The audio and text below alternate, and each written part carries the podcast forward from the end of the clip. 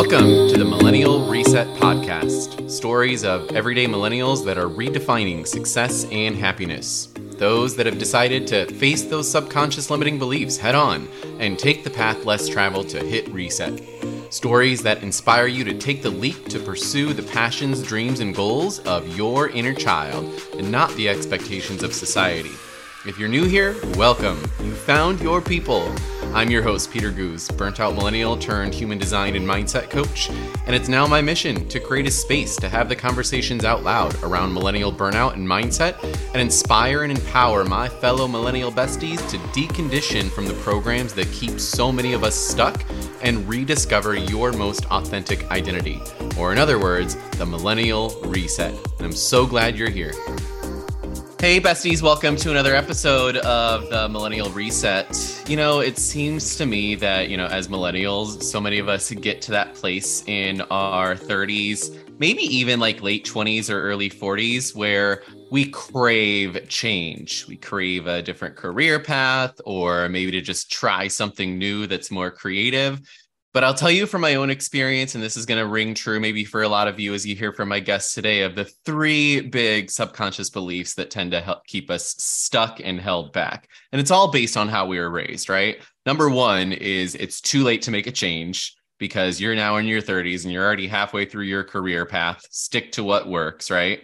Number two, I think, is it's way too different from my previous career, or it's way too different from what I went to college for.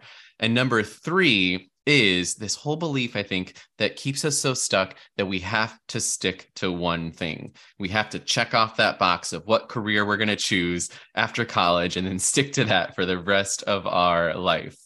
And it goes without saying that these beliefs keep us stuck. They keep us stuck on the path of hustling and trying to continually prove our worth in a career path that we have outgrown. But my guest today, Elspeth, has challenged those beliefs and she is over here creating a new path forward. And uh, she says it best. She says, I've experienced more success in the past 15 months than the past 15 years.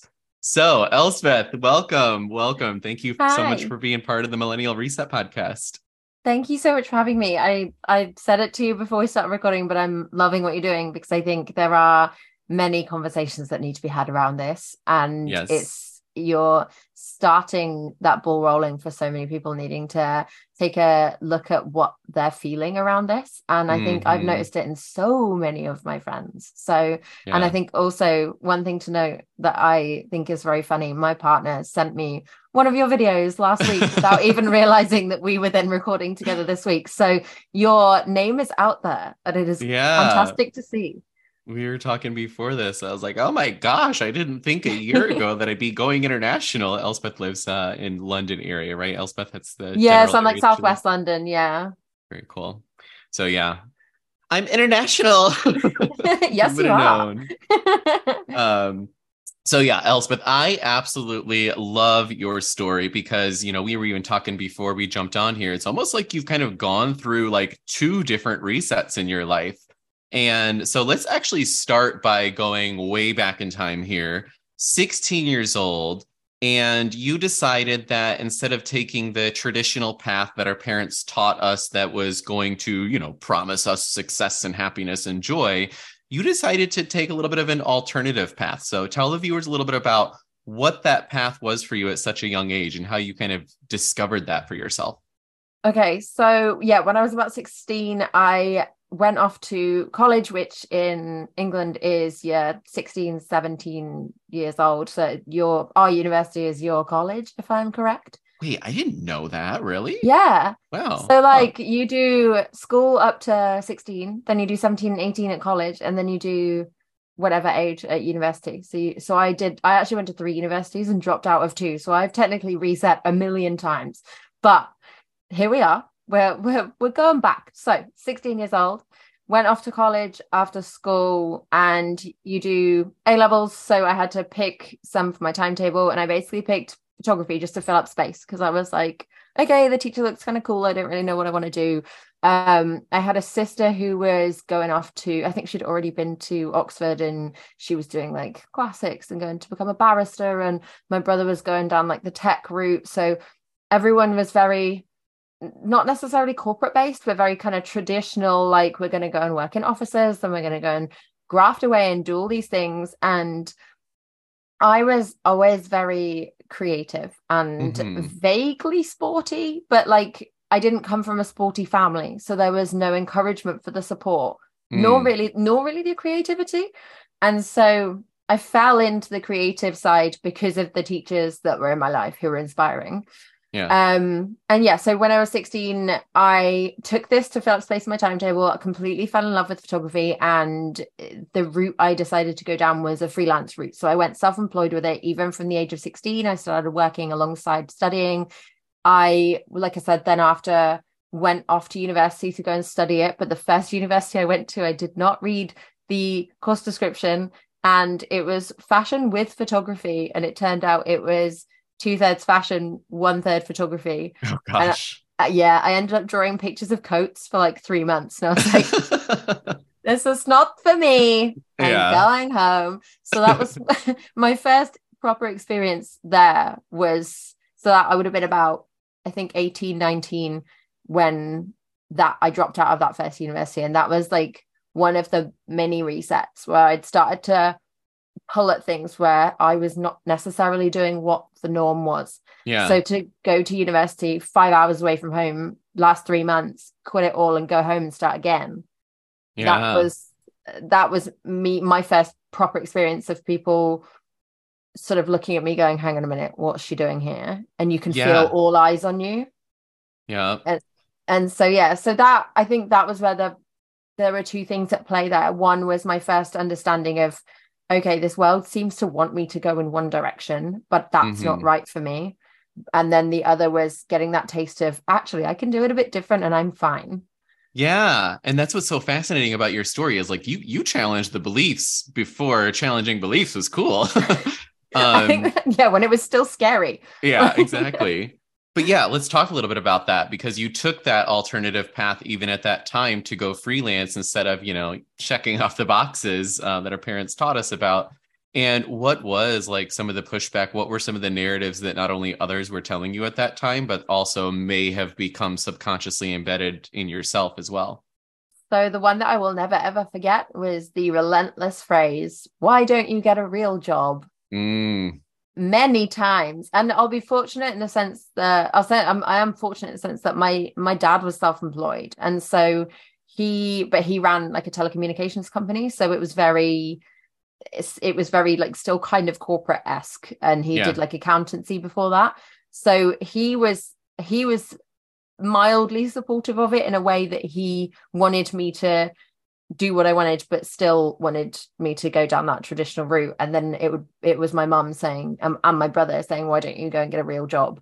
And mm. so to hmm. hear that from your own kind of immediate family unit, that is them that really rocks your foundations because yeah. as in every everyone in the world will have gone through something at some point where their family won't necessarily agree with what they're doing because everybody becomes their own person and goes down their own path.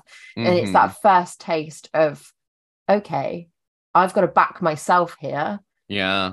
And hope that it goes well. yeah. Yeah. I mean, I think at least for me, part of the realization after leaving the, you know, full time working corporate world or whatever was, you know, again, all those beliefs that pop up that tell us that, you know, we shouldn't be doing this, it's not safe, and so on and so forth.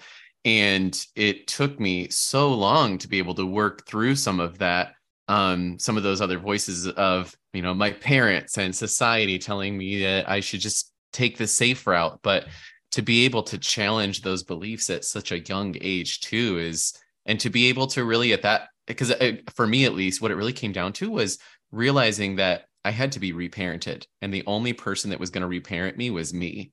And so to be able to do that at like 16, 17 years old, like, whoo, girl. So don't something. get me wrong. Well, there, do you know what? There were some really um, funny things when I was a kid where I remember when I was 11 years old, we'd gone to my aunt's funeral. That is not the funny bit. I realize I'm aware I've started that in a really weird way. Um, and my grand, yeah. and yeah, I was like, this is not funny. Funeral. Anyway, um, my grand turned around to me and said, "What are you going to do at university?" And I was like, "I don't know. I've only just left primary school." And she didn't. And bear in mind, primary school, I was yeah, so it was like 11 or 12. Yeah. And university, obviously, you start when you're like 20 Yeah. and or like 18. Um, and she didn't talk to me for two days because she was just like, How dare you not know what you want to do for the rest of your life and commit to an entire university degree at the age of 11? yeah. And Yeah, it's and it was moments like that that even as a child I was pushing back, sort of going, What what? What is wrong with you? Mhm. And I feel like there have been so many moments across my entire lifespan where I've sat there and gone, what these people are doing doesn't make sense because I, it's like I can see people's happiness and it's like there's a like an aura around them yeah. that I can see that they're sad. yeah. And I've always sort of questioned and pulled stuff apart. Even when I was a kid, I'd sort of, I remember my dad saying when I was about four, I sat in the back of the car and I was like, well, everything happens for a reason. And I'm like, first of all, what a precocious little kid. But, but secondly, there's always, even when I look back, there were just so many moments where I was pulling stuff apart and trying to process and understand what the point in things were yeah. and that's the thing that I've never ever and don't and I don't think I ever will understand why people just go and do a job and they never wonder what more there could be. Yeah. but yeah, I guess I mean, sorry, you yeah. go. No, I think I think it's such a great point that like, you know, I think I guess it's understandable from like the boomer, even like generational Gen X perspective of like they were so fearful of change because there weren't a whole lot of options out there for them at the time that that then got projected upon to us in a world that has since done a 180 where the options are limitless now. Like you can do whatever you want on social media. Elspeth and I were talking about this a little bit earlier, and we'll dive into this of like even with photography, like everybody on Instagram is now a photographer. But you know, that wouldn't have been the case 20, 30 years ago before the internet and the information over, you know, information boom. But then it's like these these older generations then kind of project that belief where it's like yes, I understand that change might have been so fearful for you, but don't project that onto me.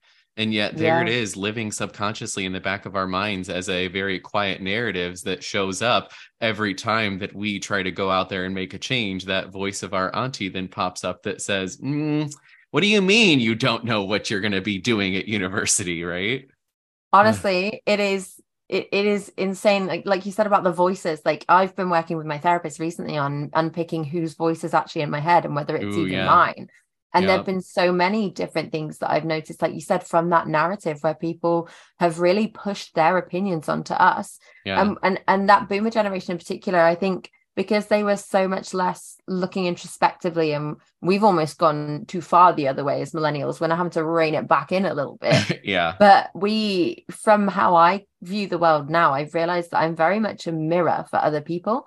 Mm, and so even as a child i provoked fear when i would ask these questions. And that's why Yeah. i would often be met with a combination of either jealousy or resentment or bitterness or anger mm, because i'd be asking grown adults like oh why are you doing this? Why can't i do this? Yeah. and they wouldn't have an answer because if they had the answer they had to look internally to realize that they had opportunities that they didn't take. Whew, yeah. That's a big one. but do you see what i mean? And that's why Yeah. so many of us were shut down and pushed down these same pathways because if we go down the same pathways we validate for them that it's that their lives were a success and Mm, that and that and that they completed they did the tick box they got yeah. their house the car they had the 2.4 children they got the dog like they they got the mortgage they did all the right things Yeah. and there was no other path to do a right thing that's the main one Yeah. and the second we people like you and me start going hmm i could probably do something different Yeah. then that makes them think about their own lives and i think that's what i've noticed as i've got older and more comfortable in my decision making when i was younger I, I might have looked like i was like you said challenging those beliefs and i was Yeah. but there was so much shame and guilt and fear laced into mu- into me as a person around that because i constantly felt like i was doing something wrong yeah. and that i was um in putting myself in an unstable position and that i was Mhm. unsafe and all these things whereas now i'm just kind of like ah okay i see what's happening i'm just Yeah. provoking your fear that's not my fear Right. It's like it's that awareness that it's like, oh yeah, I can actually create my own checklist. I don't actually have to follow this like antiquated checklist that I got from my parents in society in the 80s and 90s. Um, exactly but yeah, I mean, oh gosh, we haven't even touched the iceberg yet either. like your story is just so good as like you've made other changes as well. But let's stick with the photography here for just a moment because one of the things that we talked about and we just talked about it a second ago was how that you know you you took the leap the first leap at least by saying you know screw the status quo screw the checklist that everybody else gave me i'm going to go out here and do my own thing with freelance photography but what was it then that then um, made you realize that you were hitting the brick wall? Even though you had took the path, the alternative path, even though that you had pursued the passions, you still eventually hit that brick wall. And I think a lot of this has to do with this whole idea of the competition and how the competition changed. But talk us through a little bit about like what that you know slow burn or sudden moment was for you of like oh shit i'm burnt the fuck out so when I first came to photography, it was around when my dad was first diagnosed with cancer and I was, like I said, 16, 17.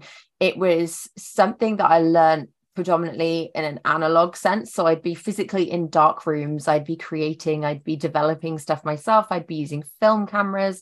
And so it it was seen as a real art and it was seen as a skill and something that people really wanted to pay you for and and you'd create portfolios and it would be all about your actual talent and i mm-hmm. remember even back then so i launched my first business off myspace and oh wow yeah and i remember even back then i deliberately put no pictures of myself on there because it was seen as unprofessional to put your own face on a business.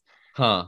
And so it wasn't until so like if you look at kind of the landscape of how it went it started to go and i don't know if you remember this but about probably about when i was about 20 so 13 years ago um facebook started doing a thing where they started shutting down business profiles and turning them into pages so you had to pay to use them so you know mm. how hmm. we see business pages now rather yeah. than you wouldn't necessarily see like a personal profile dressed up as a business yeah. because essentially they started finding them all and turning them into pages. Oh, yeah.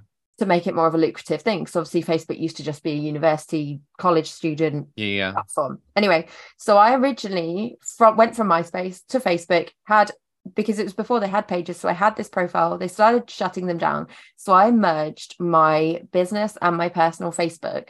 And the difference in suddenly how I was treated was fascinating hmm. because people suddenly wanted to invest in a journey and they wanted to invest in a person and they liked the element of seeing me and what I was doing and being part of my story. Yeah. So even just seeing that shift over the sake of what four years, four or five years was really interesting. So things had already started to shift. I'd started to kind of share work out on social media and and that's obviously how then my photography business started to build because that was a free way of advertising a free way of networking mm-hmm. and then uh, cut forward a little bit further when i was 23 i was in my final year of university so I, even though i was going an unconventional route i still did the conventional route at the same time yeah. almost to be like look i've still got this so you can all leave me alone i'm yeah. still doing that bit but i'm just uh-huh. Also going to do this bit so in my final year of my degree, when I was 23, so 2013, mm-hmm. um, my dad passed away like two months before I uh, must have finished my degree, and I did oh. end up finishing it. So, uh, but even that shows like we were just had it so drummed into us that yeah, it's. I remember the week after my dad died, I did 13 photo shoots. Oh my like, goodness! I like that to me is complete insanity because I would mm-hmm. if that was my child or a friend of mine, I'd be saying, How about we sit down and process? yeah, yeah. But instead, it was so drummed into us, wasn't it? To be, let's be yeah. productive, busy. This is how we cope with things. We can't let the ball drop. You've got to keep going. Mm. And so there was this element of the second you stop, you're not relevant anymore. Yeah. And so it's clinging to keep that going, despite the fact that my whole world was falling apart. Um, and then about two or three months after that, I um, ended up the uh, lease on my flat was running out and mm-hmm. I didn't have any more money left and everything was kind of falling away from underneath me and I became estranged from my immediate family and like I said I'd, I'd lost my dad so I ended up in this period of homelessness in all this craziness um, mm-hmm. luckily I had friends families who took me in and during that time I had a so probably about six months where I was severely depressed and I had yeah. two options. I could go back down that kind of corporate route and I could pick myself up and sort things out, or I could I I, I sat there and I was like, I've got I've literally got nothing to lose. So if yeah. I throw myself all in, I can see where this goes. And there was also one main moment where do you know what the job center is in uh-uh. England? So if you don't have a job and you go on benefits, which is like your government um yeah, unemployment benefits. Yeah, your unemployment. There's a thing called the job center, which you kind of have to go to to check in. And I remember I went down there and I sat there and I was like, I can't cope. I've not, I've got nothing coming in. I don't know what to do. And I cried in front of her, and she just said, "You're not fit to work," and just oh sent me home. Yeah, and I was like, okay, good. So everything was completely falling apart. Um, and I thought, right, what have I got left to lose? I'll try this photography career like properly, full blown this time. So I went via the Prince's Trust, which is a thing that Prince Charles, now King Charles, set up in the 80s to help young people into business. Set, mm-hmm. set up my first business properly and that's when things started to really take off in the sense that I said, like, people really en- enjoyed being part of the journey. Like, I remember there was a guy that followed me who paid for all of my business plans to be printed up for me so I could take it to my presentation. And I'd never met him. Yeah. And there were just suddenly all of these people wanting to help me. And I was like, okay, this is amazing and so that was incredible. That sort of 20 i'd say 2013 to 2016 was a really amazing transitional time where photography was really still seen as valuable. Yeah. and it was just before all the iphone cameras started to get really good and then suddenly instagram started to be currency. Oh and, yeah. yeah. And so then suddenly i'd be and my main specialism was uh, fashion and beauty photography which yeah became suddenly you got your brands sending direct to influencers all influencers uh, calling themselves photographers and i'm like i've got a degree i've worked really hard yeah. and because i was also still on that narrative of if you've got a degree you're worth more mm. so it was that kind of like you obviously know whereas i learned nothing on that there's self-taught photographers that will be far better than i am but we yeah. still had that millennial drive of qualifications we've got to get them all yeah Ooh, that's a big one. Uh, like, yeah, you're so right. It's like this fact that like there's that maybe unconscious belief that lives back there that says, well, so and so that's go- over here that's got a hundred and some thousand followers or whatever isn't as good as me because I've got the degree behind me. And it's like, and I was a I was a prisoner of that thinking as well because I was like, yeah. well, I don't need. But in the same way, you've now got the other side where people are now like, well, I've got this many followers, so I'm yeah. fine. Yeah. So it's it's kind of the same beast in a different form. Yeah. I mean, it's just another example, right? Of like how yeah. much our world has done a 180 since growing up. And like we're still operating on the same set of beliefs from the 90s and early 2000s that I don't know how well they're serving us anymore, especially in the entrepreneurship and uh, career uh, realm of things. Um, so let's let's fast forward a little bit. I mean, so you've this has been what the last several years for you of your dad passing away and um, all of these other different things happening in your life, but you still held tight to the hustle. You still held yeah. tight to the belief that I got to keep going. I got to keep going. And the real moment or the next moment, however you want to look at it for you, was like so for so many of us, the pandemic. Mm-hmm. So let's talk about that of what were the awarenesses, what were the ahas, what were the realizations that came to you through some of that, you know, I guess downtime of the pandemic and how that shifted your path? So there were a couple of things that I can really pinpoint in the start. So one I'd already in 2016 I'd set up a side company of an illustration business as well. So mm-hmm. technically I had two um two forms of income already and then I'd started to do a bit of content creation stuff. So I sort of had three forms of income trickling around and a lot of the time I'd had people saying to me, "Oh, you you should only have one one source of income. That's yeah. much better for you. It's much more sensible." And then suddenly the pandemic kicks in and obviously no one could be a photographer. You couldn't go anywhere. But mm-hmm. illustration, I could shuffle to the forefront and I could suddenly start doing my illustration stuff. Yeah. So that was the first thing that I noticed was that actually 15, what, 15 years, and I was finally validated that having multiple streams of income was good for me. And it mm. wasn't that I was a failure. And yeah. it was actually just that I was working differently. But no one was to know that there was going to be a pandemic. Yeah. And I'm like, fine, so this is at least proving something right for me. Uh-huh. Um, but then again, that's still that ticking away in the back of your mind of this is proving something right. Like I'm still caring so much Yeah. about proving my decision to be right because of what we were we were taught was it was wrong. And then the Mhm. other thing was prior to that, I'd already been unhappy as a photographer for years, fighting against that grind. And like I said, people constantly asking what your following is and not really caring about what your skill level was like. It was much more about who you were. Yeah. Um, and then as soon as the pandemic hit and I couldn't work, it was Mhm. the biggest sense of relief because I didn't have to be the one that said I was letting go of that career. Mm.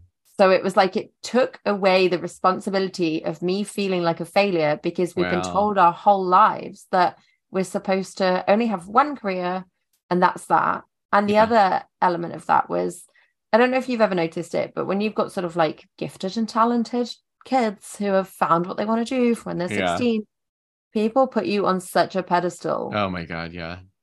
and there's so it's like a double whammy of pressure not only is it oh my god you cannot go and do something completely different with your life because you won't have all these years of experience to prove to your next employer but it's also yeah it's also that but you you've done this since you were 16 how can how can you not keep doing it Oh my gosh, I was having this conversation with a friend the other day. It's so weird. It's like, um, because you know, in, in elementary school, I went to the gifted and talented classes, See? and yeah, and it was because we we got into gifted and talented because we got really good grades, or we were looked at as like these like model students or whatever. And even in elementary school, looking back on it now, it's like, how much did we pressure ourselves, you know, even at that point in time, to say, well, man, I've got to get straight A's because if I don't, then I'm not going to be gifted and talented.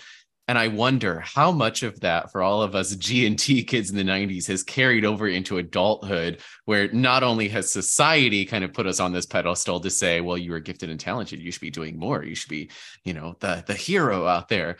But how much of that pressure are we putting on ourselves as well to say, well, I had to prove my worth back then, so I have to continue to prove my worth if I'm going to be looked at as somebody that's quote unquote important or that, you know, proves my value to others. Woo! Absolutely. Yeah. And I think, it, and it's so interesting that you were then put in that position as well, because it shows that we actually didn't really know any different because Yeah. we'd always just been applauded for naturally being good at stuff. Yeah. And whilst it's amazing to naturally be good at something, like there gets to a point where you're suddenly not naturally good at it and you have to learn more and you have to Mhm. graft hard. And so it's like a double whammy of pressure because people, yeah, you, you then end up with that. And it goes back to what we were saying about whose voice is it? Yeah. because then we've internalized that societal voice of but you've always been gifted and talented if you drop the ball now what are you Ooh, yeah. Exactly. so i think yeah so that's kind of where that had got to, got me to allowing me to let go of something that i never thought i would give myself permission to because Yeah. it would feel humiliating to let go of it right. and i feel like it would it would prove everybody right that said to me that i should have just got a real job Mhm. and also i mean there's the age old like starving artist failure of this blah blah blah Yeah. and i think i was so caught up on not looking like a failure that i was just slogging away at this thing even though i was starting to make less and less and less money and i was Yeah. so miserable and i was working every hour god sent for no money and Yeah. people were getting people i mean i'm sure you've heard of the terms like working for exposure where people will reach out and say oh can you can you do this job for me we've got loads of Right, followers yeah. we'll, we'll promote you and i'm like that doesn't work to pay my bills yeah. so yeah so i got to that point and then prior to that pre-pandemic i'd been getting more and more into fitness i'd got into yoga to really help slow myself down and then that led on to weightlifting because i wanted to build up strength to be better at yoga which then eventually led to boxing and Mhm. so when the pandemic kicked in and we had, suddenly had nothing to do and we're all sat in our houses, obviously we've still got that ingrained like we have to keep hustling. yeah. And so it, I think I lasted about yeah about two months, about a month and a half maybe before I was like right I need to study for my PT qualification now. So we've got whilst it's amazing I'm doing this reset, it's still that old narrative of you've got to get a qualification, you've got to keep Yeah. moving, you've got to do something. Right. And so that's yeah, that's about where we got to around the pandemic. Yeah. Still And- slogging away. yeah i mean this eventually so this is this is kind of the big reset moment or the the one of the big last ones at least is making that jump and being able to break through that belief and that narrative that tells us well you've already picked your profession. Stick to what you picked you know 20 some years ago versus being able to truly say to yourself okay there's something more for me. There's a different path that i see for myself. How do i get there? And for you what you what i love that you talked about is this whole idea of what it takes to be able to not only let part of your identity go but then what do you do when that part of your identity no longer exists? And i know this you know i resonate so much with that because it's like that was a big part for me when i left my full-time job is i i knew i wanted to do something in the coaching or personal development realm but i didn't really I didn't have it finger pointed yet of like exactly what i was going to do. But i wasn't also i was no longer working 40 hours for somebody else and it was like, oh my gosh, who am I right now? I'm no longer my previous job. I'm not yet my future career path. I'm just kind of in this like weird in between space of two different identities. So, talk to us a little bit about what that journey was like for you of like, what was the journey of letting go of one identity so that you could begin to not just pursue, but to create the new identity? So there is one thing that I will forever remember, and I had a life coach for a handful of sessions, and it, she was new to life coaching, and she was using me as like a guinea pig for it, and I was just like, sure, like let's see what happens. Yeah. And I have a lot of, I have a large history of, like I said, childhood trauma, estrangement, grief. There's a lot happening there that always meant that I was really afraid of goal setting. And Mm, so when I was in this in between stage, I started doing this, these sessions with her, and she was just really trying to force me to goal set, and it just wouldn't work. My brain would couldn't cope with it because yeah. I'd gone so far against the beliefs that had been pushed at us by our parents and society in the 90s that my uh, my whole thing for a good year or so was well if I don't set any goals then I'm fine. I can't fail at anything. Yeah. And what I realized there was I was actually so afraid of committing to anything because it always felt like as soon as we committed to something, like I said, we still had it there that you have to then do that for the rest of your life. Yeah. And so to unpick and peel away those layers to realize actually I can just try stuff. And if Yeah. the thing doesn't work, then I move on to the next thing. And I keep just trying stuff. And I realized that the more things that I tried in terms of whether it was getting my PT qualification or going in, I deliberately, as the world started to pick up, I deliberately went and got a job in a just on a gym floor. Just it's very simple, nothing crazy. It was still on a self-employed basis, so I could work it around my photography still. So everything was still kind of overlapping hmm but I wanted something where I could start from the bottom with no expectations of myself.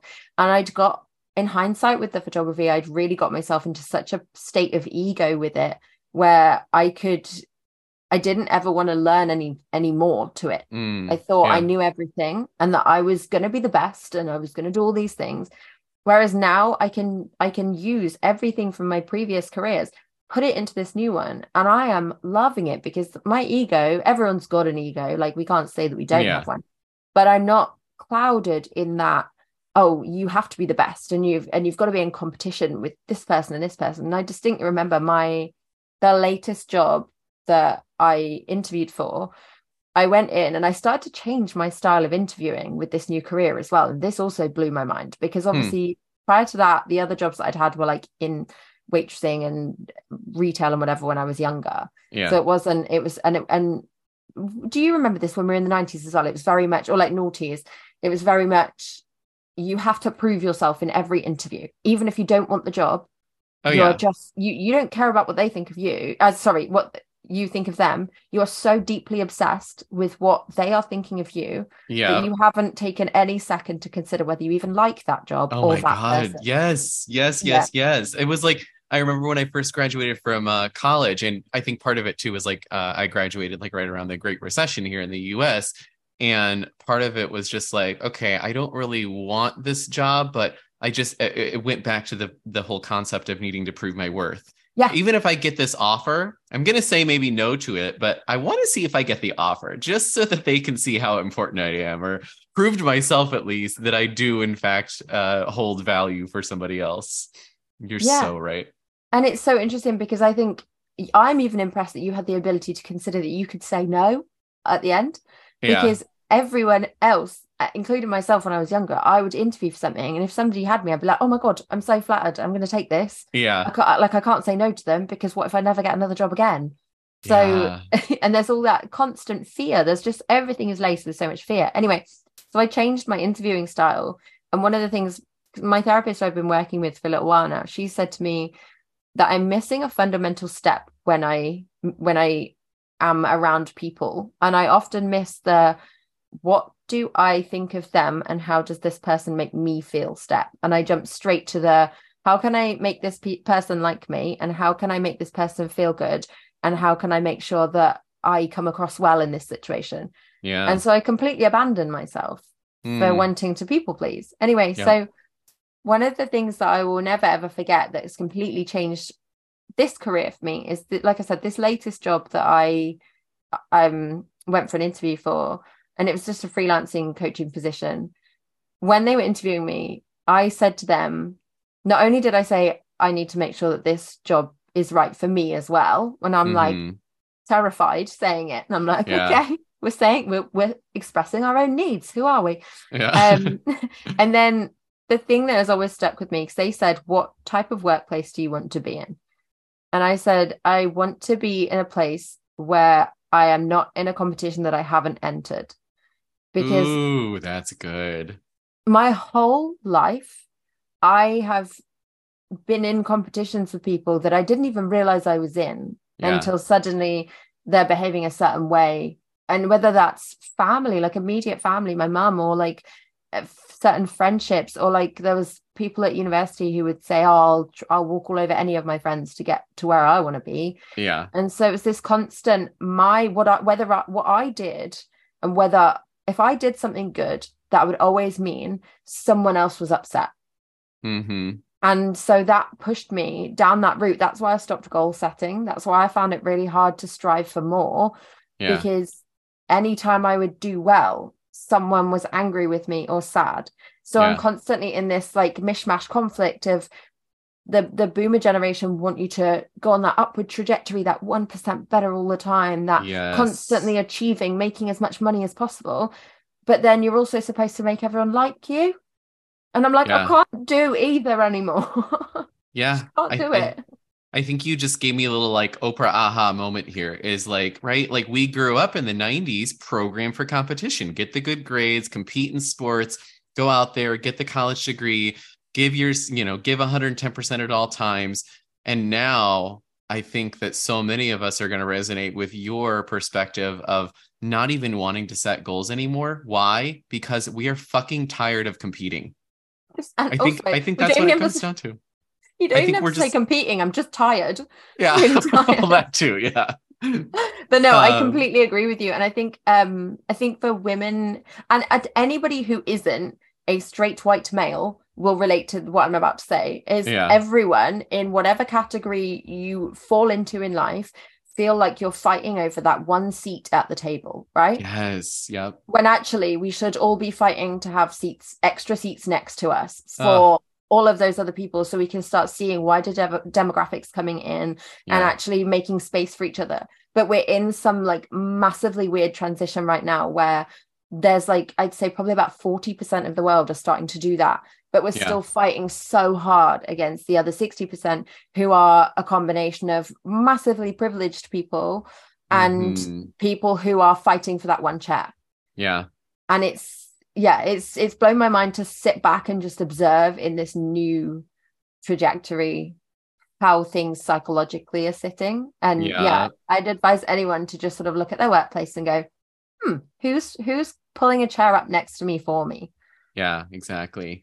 And we talked a little bit about this. So let's get into this now of what Gen Z is doing out there to change this story. And like we were talking about before we jumped on, is like, thank God for Gen Z because they're over here teaching us how to set boundaries. And you talk a little bit about Elspeth of now that you're in this new career path as a fitness coach and working um, with a lot of Gen Z coaches as well of what you're learning from them that oh man if we only would have embodied that 15 20 years ago. So talk what that was like for you of like transitioning from going from freelance to now working with all these like gen z people that are actually there to support your growth?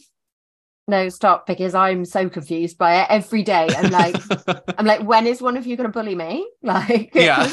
I'm like someone's surely going to be horrible about my appearance or something anytime yeah. soon.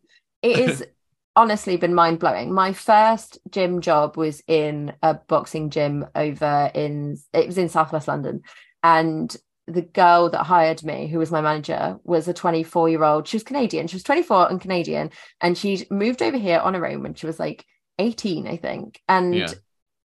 I suddenly had her in charge of me, and I was like, "This is amazing!" Like, I I'm not scared of her this yeah. is a person in charge that what?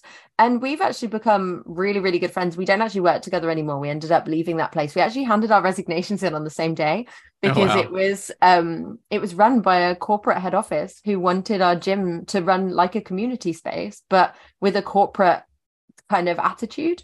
Uh-huh. and so they were driving us into the ground. So i feel like she taught me how i can feel respected and safe in a workplace and I taught her how we get the fuck out of places that don't respect us. yeah.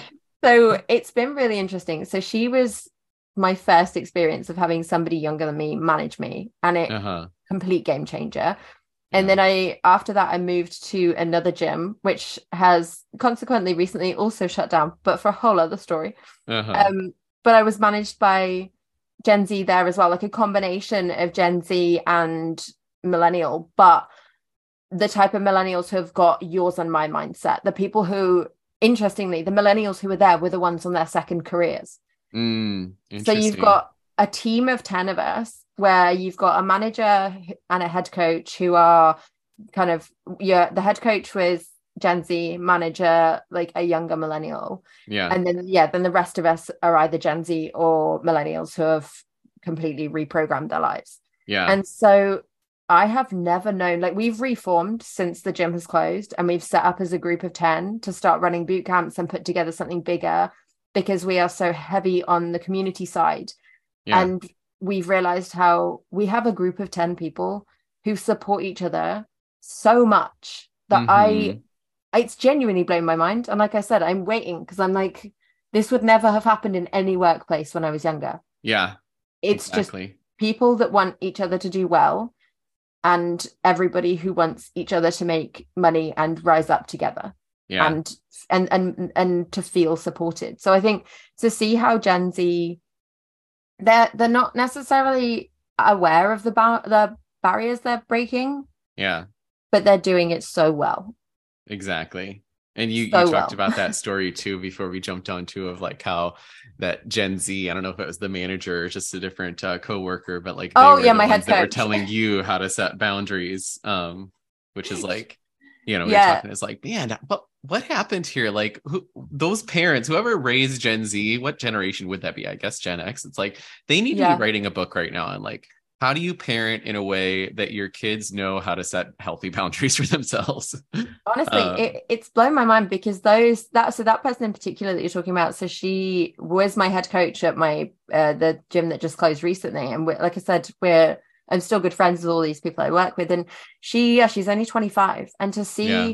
her attitude even just the fact that um we had an issue at work and she pretty much sat me down. And bear in mind I'll be 34 in September. So we're, we're like bordering on 10 years apart. And mm-hmm. she had to mm-hmm. sit me down and tell me how to not take something personally for something else that was going on yeah. and how to put these boundaries in and how how you cope with certain types of misogynistic men in positions of power and i'm like how are you doing this at 25 i yeah, was just having exactly. a breakdown at 25 like... crazy um and then what you guys, this is the amazing part of what you're doing today. You know, not only are you experiencing more success than you had in the past 15 years of hustling with the freelance um, side of things, um, and you've also gone through now this additional kind of reset moment, setting you off on this new path. And what I love that you're doing is what is going to resonate with, I think, so many people that are on that same path is like, using your journey and using your passions to combine those things together to truly make a difference. And so talk to the listeners a little bit about what you're doing. Not only just, you know, of course you're a fitness coach, but what I love about what you're doing is you're using exercise, you're using fitness as a way for people that have been through similar experiences and trauma to be able to heal as a form of therapy. So tell the listeners a little bit about like your model of fitness coaching.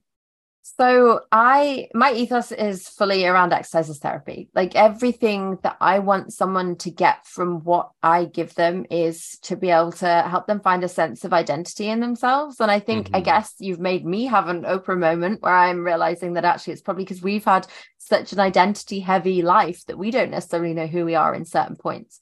Yeah. And when I got more and more into fitness, I realized that I could physically connect with my own body and bring my brain back into my body. And I realized that actually a lot of our trauma, a lot of our childhood issues, or a lot of our work issues, or not knowing who we are and, and starting these reset moments, we don't know what's going on because our brain is disconnected from our bodies. Yeah. And when we can find something that helps us be present and move and find a sense of ownership over just our physical being, mm. we start to forget about the fact that our value is rooted in anything other than the fact that we are just being. I love and that. so thank you. and so I and I'll be super transparent. Like over the years, I've been diagnosed with like multiple mental health things from anxiety and depression to OCD and complex PTSD. And as of uh, I think next month I have assessments to see if I'm actually autistic, which would make a lot of sense of mm-hmm. looking back at things in my childhood and also the gifted and talented stuff. Yeah. So, um, but obviously women present completely differently, so it's a whole other minefield. But these are all the reasons why fitness has helped me personally. I went into it originally because I had gained like four or five stone when I'd gone on however many antidepressants I was on all those years ago. Mm-hmm. And I thought at that time, I thought being skinnier would make me happy because mm. again, 90s, that's all yeah. they told us to be was make ourselves smaller and make more money. Those yeah. were like your main things. And the more and more I got into, I think I mentioned it earlier, yoga, then weightlifting, and then finding strength in my body, the more I realized that there was so much more to life than just yeah. trying to be smaller. And actually, I wanted to be bigger and I wanted to take up space physically, metaphorically, literally, whatever. Yes. And the more I started to speak about my own journey, and this was before I'd even considered it as a career, I was just talking about it because I like to express myself. I love connecting with people. Yeah. And I suddenly saw so many more people resonating with what I was saying. And they were still people that were sort of trapped in that diet culture as well. And mm-hmm. gradually, like one by one, I saw people starting to change their mindsets and reaching out to me saying, I'm so glad you said this because now I'm doing it this way. And and I had this thing when I first started posting where I would say brain first, body second, because that's yeah. what would trigger it in my head to sort of go, right, whilst we're at the gym, we're not looking we're not body checking. We're just coming here for our brain. And then anything that happens to my body is a secondary bonus whatever. Mm-hmm. and then as i said pandemic kicks in. I get my pt qualification. I then freak out because i don't know how to set goals and i panic at everything and i cry constantly because i don't know what direction i'm going in.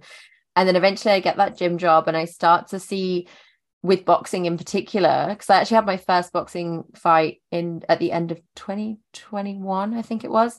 And mm-hmm. I nearly I nearly pulled out of that multiple times because again that narrative narrative of women aren't meant to do these types of things. Mm.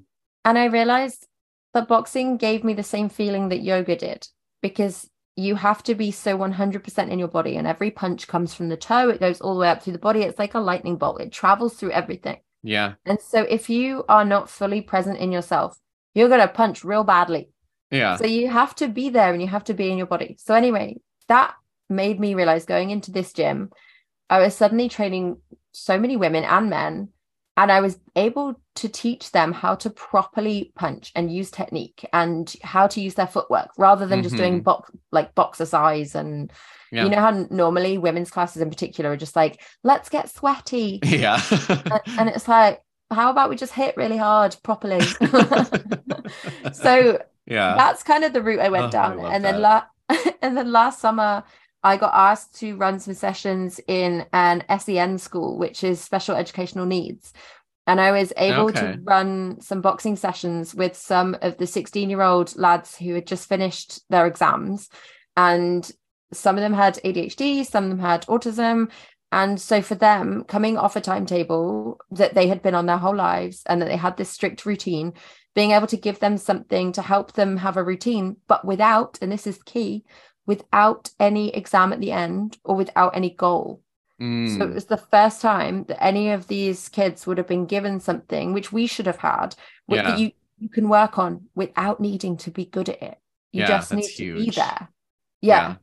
And so I started to see all these different avenues of life. I'm training everyone from 16 year old kids with autism and ADHD to 50, 60 year old corporate guys who think that they can punch really well just because they're a man, but they can't. yeah. You still, you still, you still got to train. so I had this like wide array of people. yeah. And then, as I've mentioned previously, we had our gym um, recently with our incredible team of 10. It was recently shut down because the owners of it treated us pretty badly and then they didn't pay any of their rent. So Yeah. the whole, and then we had a huge flood. So it's been Oh. chaotic. That's why we've moved the podcast recording already. Yeah. Um, and so we've, like I said, we've reformed as a team of 10. All of us have this same ideology of we're really heavy on the community. After the last three years where we've all been isolated and we've all been kept from being a part of society, Yeah. this gives people a safe place to be where every single ability, every single type of person is so welcome. And it gives them that pocket of safety where, like I said, we're not training for anything. We're not doing, there's no goal. You can Yeah. have a goal if you want. Right. There's Yeah. no, no goal other than just come and hang out, have a nice Yeah. time. Done. Oh, refreshing. Yeah. Yeah. I love that. I'm so glad you like it. Um, Elspeth, I well that and I just love your journey too. Like you were just such a prime example of not only some of those subconscious beliefs that keep us stuck around, you know, the checklist, so to speak, but also just this whole idea that like it's okay to try new things. And like you mentioned, right? It's like if the one thing doesn't work, then either go on to the next thing or hey, go back to the thing from before. Like realize sometimes that, you know, I know it's so true for me is that so many of those fears and those narratives that hold us back are not actually our own like you mentioned. They are the voices of somebody else from our past that part of us is still stuck there. And when we allow ourselves to go back to that time and reparent ourselves to get ourselves unstuck from that spot in life opportunities begin to just naturally appear. The intuition turns back on and tells you hey go this way. Trust the universe um, so last much. question for you, Elspeth, is um, the millennial reset. You know, it's all about redefining success and happiness. So today, as opposed to let's say 10 years ago, how do you define success and happiness in your life? contentment. That's literally it. Contentment. Because everybody thinks that happiness is fun Yeah. or or success is being rich or whatever else. But actually, we just need to find how to be neutral. yeah. So whenever, and what I mean by neutral, say for example, I'm having a reaction or a response to something, whether it's positive or negative. I try and drop into my body and try and understand whether I'm in neutral or whether I'm slightly off this gauge. Mm, And to me, success and happiness is when you can find an understanding of where your neutral lies and how to stay grounded and stay true and honest to what you're doing on your path and making sure that that is what you see for yourself. Not necessarily, it doesn't have to be for the future, because one thing that I've noticed massively, and this might help people in terms of people wanting to let go of previous careers. mhm. If I, I'm, I'm not the person I was when I was 16. You are Yeah. not the person you were when you started in your corporate job. Mhm. We would not choose those jobs now. And so that for me was a real rule of thumb of if you want to understand whether you're successful or you're happy in that exact moment, try and think about the person you are now. And if you had never, ever, ever done the thing in your life before, would you now do it? If that makes sense, the thing you're Yeah. doing right now. Totally. And I think if you can sit there and say, yeah, this is what I want to be doing, this aligns with the exact person I am right now, fabulous. But maybe if you're starting to think, hmm, there's something more here, you can start exploring. And you don't have to do a crazy career jump. Like I said, with mine, I, I overlapped the two. Right. Yeah. So it's, yeah. So I think, yeah, with your success, uh yeah it's contentment just find contentment in whatever you're doing and peace i just want Yes. peace that's all i want calm Take- and peace Take the pressure off and just stop living in the past, stop trying to predict the future, and just be content with the present. Yeah Oh, so good. Um, so Elspeth, Elspeth, I know that many others hearing your story are probably going to go and immediately follow you and try to learn more about you because you are freaking amazing. Um, so tell everybody where can they find you online, uh, website, anything good like that that we can share with our uh, listeners. firstly thank you so much you are also fabulous and i have loved this Ah, Um. I so I'm on Instagram and TikTok is at Elspeth Fit, just F I T. Um, well, I should probably spell my name E L S P E T H. It is a bit of a chaotic name, but it's Scottish for Elizabeth, as we discussed prior to this. Mhm. Um, and also off the back of either of those accounts, you'll kind of find everything else I do. So I'll just leave it as that. It's Elspeth Fit on TikTok and Instagram. Perfect. And we'll be sure to post that um, with the podcast so people can find you and follow you and um, learn more about your journey. Um, but Elspeth, thank you once again for being part of the Millennial Reset podcast. Um, I'm just in love with your story, and I'm sure so many others are going to resonate with it. So thanks again for your time. Thank you. And thank you, everybody, for tuning in to another episode of the Millennial Reset. If you like what you heard, be sure to share with all of your besties so that we can continue to grow this conversation. And you can always visit www.themillennialreset.com to subscribe to the podcast, learn about free workshops coming up, and become a member. Hope to see you next time on the Millennial Reset.